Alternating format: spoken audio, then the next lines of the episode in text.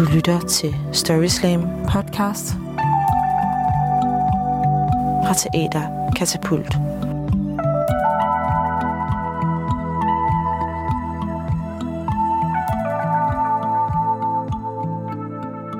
I dette øjeblik meddeles det, at Montgomery har oplyst, at de tyske tropper i Holland, Nordvesttyskland og i Danmark har overgivet sig. Her London, vi gentager. Montgomery har i dette øjeblik meddelt, at de tyske tropper i Holland, nordvest Da jeg var lille, fortalte min morfar ofte om dengang under krigen. Hvordan de festede og brændte mørklægningsskodderne i et stort bål under befrielsen. Og hvordan han med sine forældre og fire søskende delte en grøn banan, som de nu endelig igen kunne købe, da krigen sluttede. Det virkede så surrealistisk for et lille barn, der var født og opvokset i det 21. århundredes trygge Danmark, at man kunne juble over at købe en banan til deling. Det var så spændende at høre om de gamle dage og den tid, der var engang. Men nu, i marts 2020, sidder vi selv inden døre i en undtagelsestilstand. Skolerne og uddannelserne er øde, og grænserne er netop lukket. Jeg ser allerede nu for mig, at jeg sidder med et tæppe om benene og fortæller mine børnebørn om dengang vi ikke måtte tage til koncerter eller gå på værtshus, fordi vi ikke måtte smitte hinanden med corona. Og de vil, måske, ligesom mig, sidde med åben mund og polyper over, hvordan Danmark var i gamle dage. Men tilbage i nutiden sidder vi altså en stor del af den danske befolkning. Vi kan ikke gå på arbejde, vi kan ikke gå i skole, og vi kan ikke mødes med vores venner og familie, som vi plejer. Til gengæld kan vi høre podcast, og i denne en af slagsen skal I høre tre historier fra Story Slam-finalen Grand Slam i december 2019. Den første fortæller, I skal høre, hedder Soran, og han gjorde sin mor stolt, mens han sad på toilettet. Fornøjelse.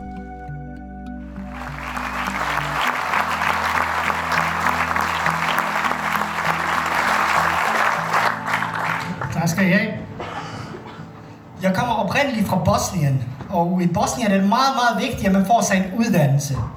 Og jeg droppede ud af min kandidat, så min mor var meget, meget skuffet over det. Og øh, jeg forsøgte at forklare hende, mor, jeg er ikke doven eller noget. Jeg har bare en skriveblokade. Det er kun vir- virkelig dygtige forfattere, der får den slags. Men øh, det hopper hun ikke på.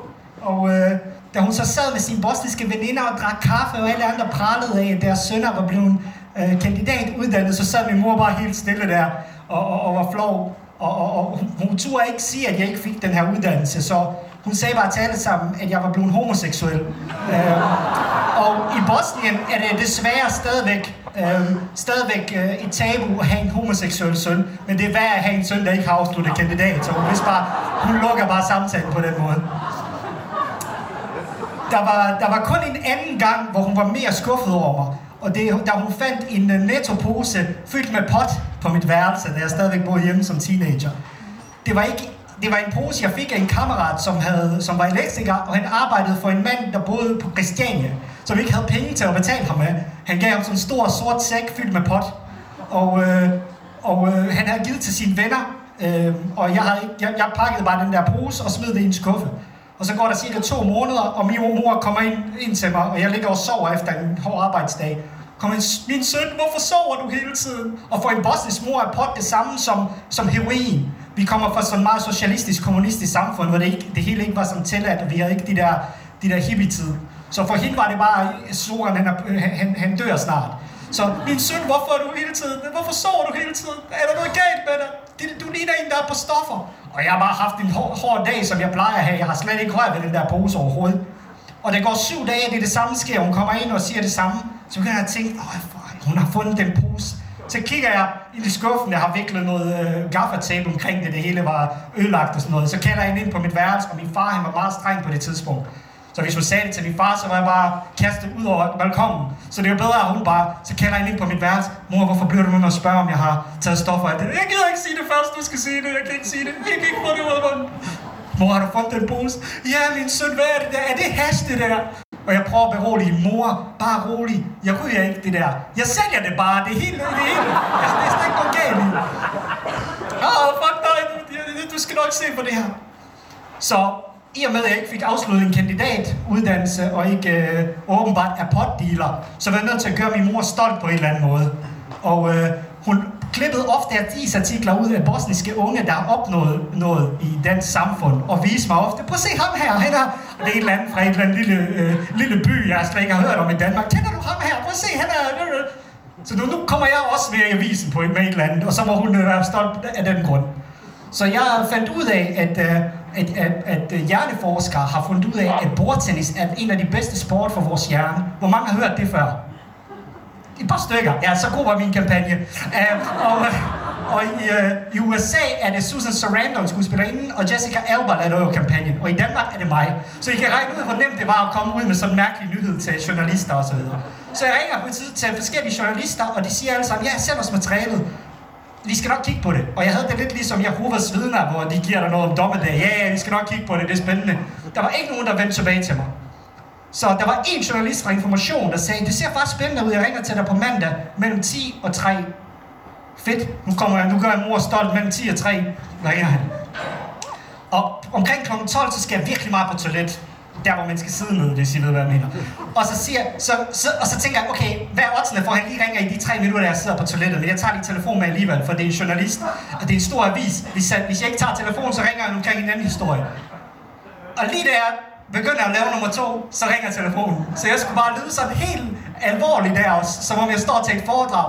Jeg bordtennis skulle være rigtig godt for hjernen, hvis det ved og, øh, men det blev faktisk en rigtig god artikel, og Jørgen Let er faktisk også med i artiklen. I kan stadigvæk læse den, hvis I skriver information på information og bordtennis og Soran, så kan I stadigvæk læse den her artikel.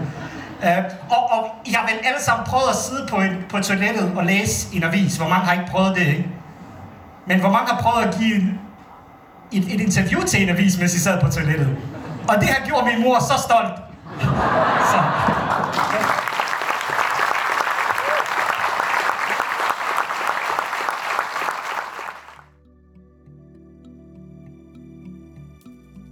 Den næste fortæller, I skal høre, hedder Magnus, og han endte faktisk som vinderen af Grand Slam 2019. Han rørte publikum med sin lige dele tragiske og komiske historie om sin mors død. Gør plads i hjertet til Magnus' fortælling, der kommer her. Igen, det er Magnus Madsen. Giv ham stor.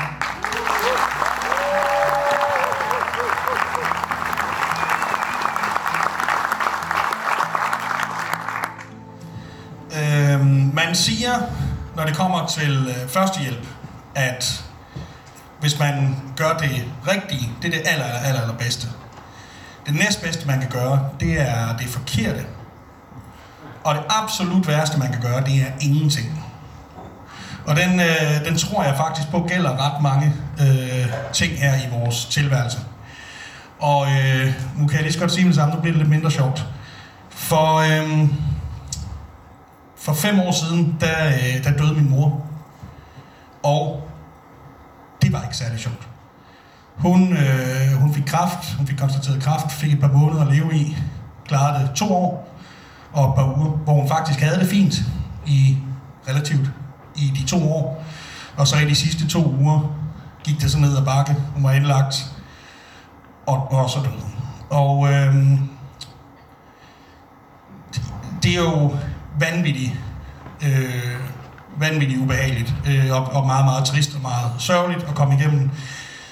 Men midt i det hele, så var det faktisk også meget smukt, fordi vi havde så lang tid til at tage afsked. Og selve de sidste timer af hendes liv her på jord, blev sådan meget filmisk nærmest. Øh, vi var der, hele familien. Jeg var der, min øh, kæreste var der, min bror var der, min søster var der, deres respektive ægtefælder min mors brødre og deres koner, som betød uendelig meget for hende, øh, var der. Og vi havde alle sammen en hånd på hende, og skiftes til at våge over hende og fortælle hende øh, historier, og vi snakkede sammen, og vi havde midt i den forfærdelige smerte, det også er, så fik vi faktisk noget rigtig, rigtig positivt ud af det, som jeg for evigt sådan har inde i mig, som gør mig øh, varm, når jeg tænker tilbage på det. Men det var, det var ikke sjovt på nogen måde. Øhm, da vi sidder den, den sidste dag, som det så skulle ende med at blive. Der sidder vi i en 18 timer og våger over hende, og skiftes til at fortælle historier, og synge, og gå ud og få lidt kaffe og komme tilbage igen, og har det rigtig, rigtig godt sammen. Og på et eller andet tidspunkt, så kan jeg mærke, at jeg er blevet sulten, for vi har siddet der meget, meget længe. Og det hele det foregår i Kolding, for der boede min mor. Det er på Kolding sygehus. Og øh, vi kender ikke Kolding, nogen af os. Øh, så vi fandt en app på min telefon, og så, eller på en eller anden telefon, og bestilte en masse pizzaer, og fik dem øh, bragt. Man kan just eat et eller andet, ikke? Og betalte der. Og øh, så skete der det, at min mors åndedræt, det ændrede sig. Og øh, hele situationen i rummet blev meget mere koncentreret. Og vi, var, vi havde alle sammen en hånd på hende og holdt hende i hånden. Og jeg kan huske, jeg sang øh, Tom Waits øh, Closing Time. Hun havde, min mor havde øh, endnu mere genial musiksmag, end jeg har. Og det var ganske, ganske, ganske smukt at sidde og synge. Uh, now it's closing time. The music's fading out. There's call for drinks, I'll have another stout. Og så videre. Det var meget, meget smukt. Og så øh, gav min mor øh, slip i livet og gik bort. Og der blev stille, og det gjorde med ondt. Og vi græd alle sammen. Og var sammen om det, og det er jeg så evigt taknemmelig for, at vi var. Men, men det var meget, meget smertefuldt. Og så ringede min telefon. Det er pizza. Og så, øh, for helvede da, måtte jeg jo så krydse, og hvis der nogensinde er nogen, der har været på Kolding sygehus, det er ubeskriveligt langt, det sygehus. Det bliver bare ved. Og det er som om, der kun er én indgang. Og han holdt ude for hovedindgangen og kunne ikke komme ind, øh, fordi det var ret sent. Så med tårerne trillede ned ad kinderne, småløb jeg så hele vejen igennem Kolding sygehus med min søsters mand lige bag mig, for at komme ned til den her, øh, den her mand, der kommer ud. Han har stået der nogle tid og ventet, så han lyser op, da han ser mig og siger, Hvad så, mester? Der er der bestilt pizza. Og ja, mester, det er det. Og så kunne han jo se, at jeg var meget, meget ked af det. Og så sagde han, øh, er du okay, mester? Og øh, normalt siger man måske bare, ja, ja, det er fint. Men jeg kunne ikke rigtig skjule det, fordi øh, jeg tårn lige pissede ned igen af mig. Så jeg sagde, øh, nej, det er ikke min øh, mor lige død. Og så sagde han, ej, det er jeg ked af at høre, mester. Øjeblik. Og så bukkede han sig ind i bilen. Og så tog han sådan nogle små bøtter ud og gav mig oven på den her stak pizza og sagde, værsgo, gratis chili hvidløg. Og det var ved Gud ikke det rigtige at gøre. Men, men det, var, det var heller ikke det forkerte. Det, han gjorde i hvert fald noget. Og jeg er ham evigt taknemmelig for, at han i det mindste gjorde noget, for det var faktisk et udtryk for, at han rent faktisk ville gøre et eller andet for det her fremmede menneske, og det var, hvad han lige kunne. Så han er, øh, hvis jeg nogensinde kommer til at bede aftenbøn, for altid i den. Tak skal jeg.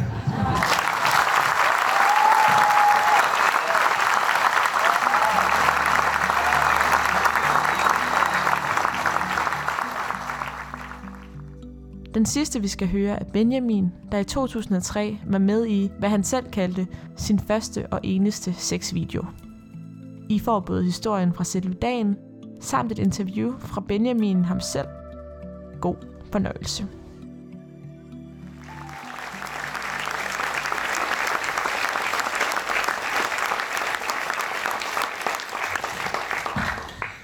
Det her det handler om min første og eneste sexvideo. Vi skal tilbage til... Øh, vi skal frem til 2003. Øh, fire år efter vores øh, Bolivia-eventyr. Og, øh, det var min, øh, på grund af min fars arbejde. Han fik en et job som øh, landinspektør, eller en opgave. Og så, ja, så flyttede vi til La Paz. Og boede der. Det skulle kun have været to år, men det blev fire. Det var meget anderledes. Det er jo et fattigt land i forhold til Danmark. Og øh, vi har været hjemme løbende og øh, holdt kontakten med folk herhjemme, og øh, jeg har jo kunne følge med i øh, mine venners liv, og der er jo sket, vi er nogenlunde samme sted. Men da jeg kommer hjem i 2003, der skal jeg jo til 8. klasse, og øh, der kan jeg bare mærke, der er sket noget. Men da jeg kom hjem og skulle til at starte i 8. klasse, der kan jeg huske, der var det en kæmpe forskel. hvor folk begynder at drikke øl, og begyndte at kysse på hinanden og lave andre ting. Og jeg følte, øh, der var jeg et helt andet sted i livet. Så det var et chok at komme hjem til og opdage, at wow, nu er vi ikke på samme, samme sted. Og de har jo fået mobiltelefoner. Det er jo helt vildt. Jeg er jo helt, jeg er jo helt sat af. Og min kammerat Rune, han har fået den her, øh, den her nyeste sag, nok 3650. Og det er jo sådan en, jeg ved ikke om I kan huske den, det er sådan en øh, kæmpe klods med sådan et rundt tastatur, skrigblå, og så med en øh, 0,3 megapixel. Så det var bare det vildeste. Men det var ikke det eneste, der var sket, fordi øhm, en dag, da vi var hjemme, jeg var hjemme med Rune, og vi sad og spillede computer ja, op på, øh, på Lavs kontor, og, øh, eller Rune sidder og spiller computer, jeg sidder og kigger på. Så øh, ud af det blå, så spørger Rune, øh, skal vi høvle? Høvle? Jeg vidste ikke, hvad det betød. Og jeg kigger lidt usikker på og man tænker, ja. Og så helt rutineret, så lukker han ned for, øh, for computerspillet, og han åbner op i et, øh, et sirligt mappekartotek af øh, nøje udvalgte billeder af forskellige fotomodeller, som han har downloadet. Og det har skulle tage noget tid, og han, han har lagt nogle, nogle timer i det. Og så går han ellers i gang, og jeg sidder helt målløs. Jeg vidste ikke, at øh, den slags akrobatik fandtes. For jeg forstår slet ikke, hvad, han, øh, hvad det er, han mener. Det, det, var noget, også, det var også helt nyt, jo. Og jeg tænker, øh, da han så øh, finder sjoveren frem og begynder, så, så kan jeg bare huske, at jeg tænker, wow, det her, det skal jeg ikke være med til. Men jeg kunne heller ikke få mig til at sige, hey, fuck det væk. Så jeg sad bare og kiggede med på øh, billederne, og ja, og vidste ikke rigtigt, hvad jeg skulle gøre mig til. Men jeg observerer, og øh, jeg tager ved lære, og tager hjem og, og øver, øver mig. Og øh, det er jo en ny verden, der åbner sig for mig, og øh, jeg får også øh, skabt mit eget øh, kartotek på de gamle computer. Og, og det er jo sådan lidt med øh, et modem, der skal slås til, og telefon, så det, det, jeg bakser godt og længe med det, men altså ja, man må jo kæmpe for sagen. Jamen, jeg blev jo nysgerrig. Jeg tænkte, øh, det må kunne noget. Og så øh, fandt jeg ud af, hvad man gjorde. Og så, øh, så begyndte jeg på det. Så fandt jeg ud af, at det var jo fedt. Det var øh, dejligt. Og så øh, ja, havde vi jo ikke så meget at lave, så vi ja, brugte meget tid på det, kan jeg huske. Nå, mig og Rune, vi går øh, der skal rundt ned på øh, sportspladsen en dag, og der sker jo ikke så meget, altså. Vi, der, der er lidt stille, og øh, ja, så får man jo tanken, og skulle man, ja, skulle man, ja, jo, det kunne man godt. Øhm, vi er jo bare, vi går rundt ned på ved sportspladsen og hænger ud. Jeg kan ikke huske, hvad vi laver dernede. Vi, vi skal nok ikke rigtig noget. Og øh, så kan jeg huske, der var ikke nogen mennesker. Det var nok sådan en kold efterårsdag. Og helt kold har det nok ikke været. Men øh, så tænkte jeg, ja, så kan jeg da lige, så kan jeg da lige øh, tage en spiller.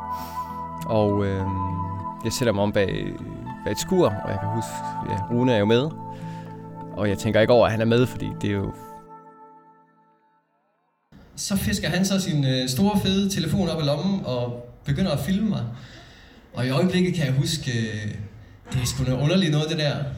Men det er måske ikke det mest underlige, der sker lige i den situation. Men altså, jeg, jeg fokuserer på øh, grøntsværen og øh, gør mig færdig og tænker ikke så meget mere over det. Lige indtil næste dag, hvor jeg selvfølgelig kommer i skole, og jeg kan jo se langt ned ad gangen, der sker noget nede ved klasselokalet. Normalt er gangen jo tom, der er ikke nogen derude, men jeg kan se, at der står en, øh, en hel cirkel af mennesker udenfor og, og kigger, kigger på noget. Jeg kan ikke se, hvad det er. Jeg kan heller ikke se, om der står nogen derinde. Men da jeg kommer tættere på, kan jeg så se, at det, øh, det gør der. Og det er Rune, og så kan jeg jo godt huske, hvad det er, det vi har lavet. Så får jeg nogle bange anelser. Og så kommer jeg helt tæt på, og så kan jeg jo se, at øh, han står med sin telefon og viser videoen af mig. Og jeg tænker bare, for helvede! Men altså, jeg kan jo ikke benægte det. Det er jo, øh, ja, det er jo tydeligvis mine anstrengelser på den her skærm. Så jeg må bare, øh, ja, altså, bekende kulør, og øh, ja, og I kan jo godt forestille jer resten. Jeg har selvfølgelig været mega forlegen, og altså alle har jo de stod jo og grinede af mig. Altså, jeg flippede ikke ud på, på Rune, som jeg, som jeg også kunne have gjort. Og krævede, at han slettede videoen. Det var ikke sådan den reaktion. Det var mere sådan, for fanden, ærgelse måske. Men øh, ved I hvad? Så det gik jo en måned, og så var det jo glemt. Det kom jo ikke videre end den telefon. Og så var der en anden klovn, der havde blameret sig, og så var det noget andet, vi grinede af.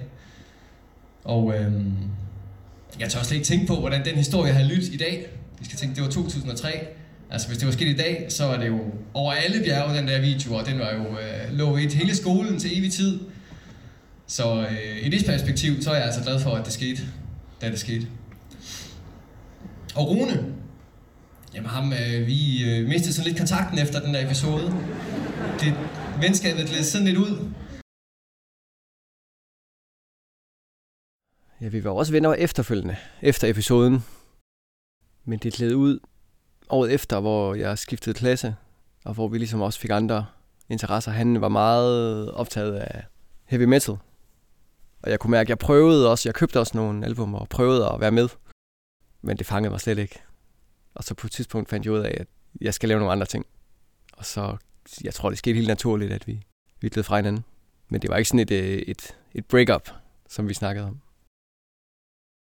Men øh, jeg kan vide, om ikke den der telefon, det stadig ligger et, øh, et skuffe et sted med, øh, med alle mine fine øh, håndværk på den. Men øh, her til sidst får I lige godt råd. Øh, så næste gang I vælger at kaste jeres kærlighed på en grøntsvær, så tænk lige om en ekstra gang. Tak for det.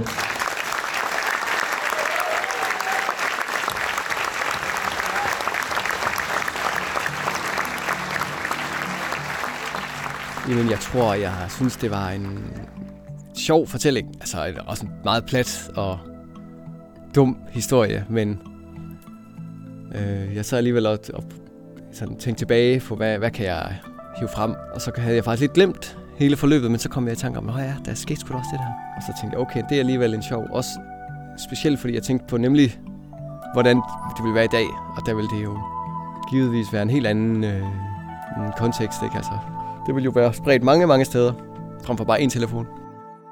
Men jeg synes også, jeg var også lidt overrasket over min egen reaktion, måske. Altså nu, over at jeg ikke reagerede voldsomt på det, eller i forhold til Rune, at der ikke var større øh, ballade mellem os.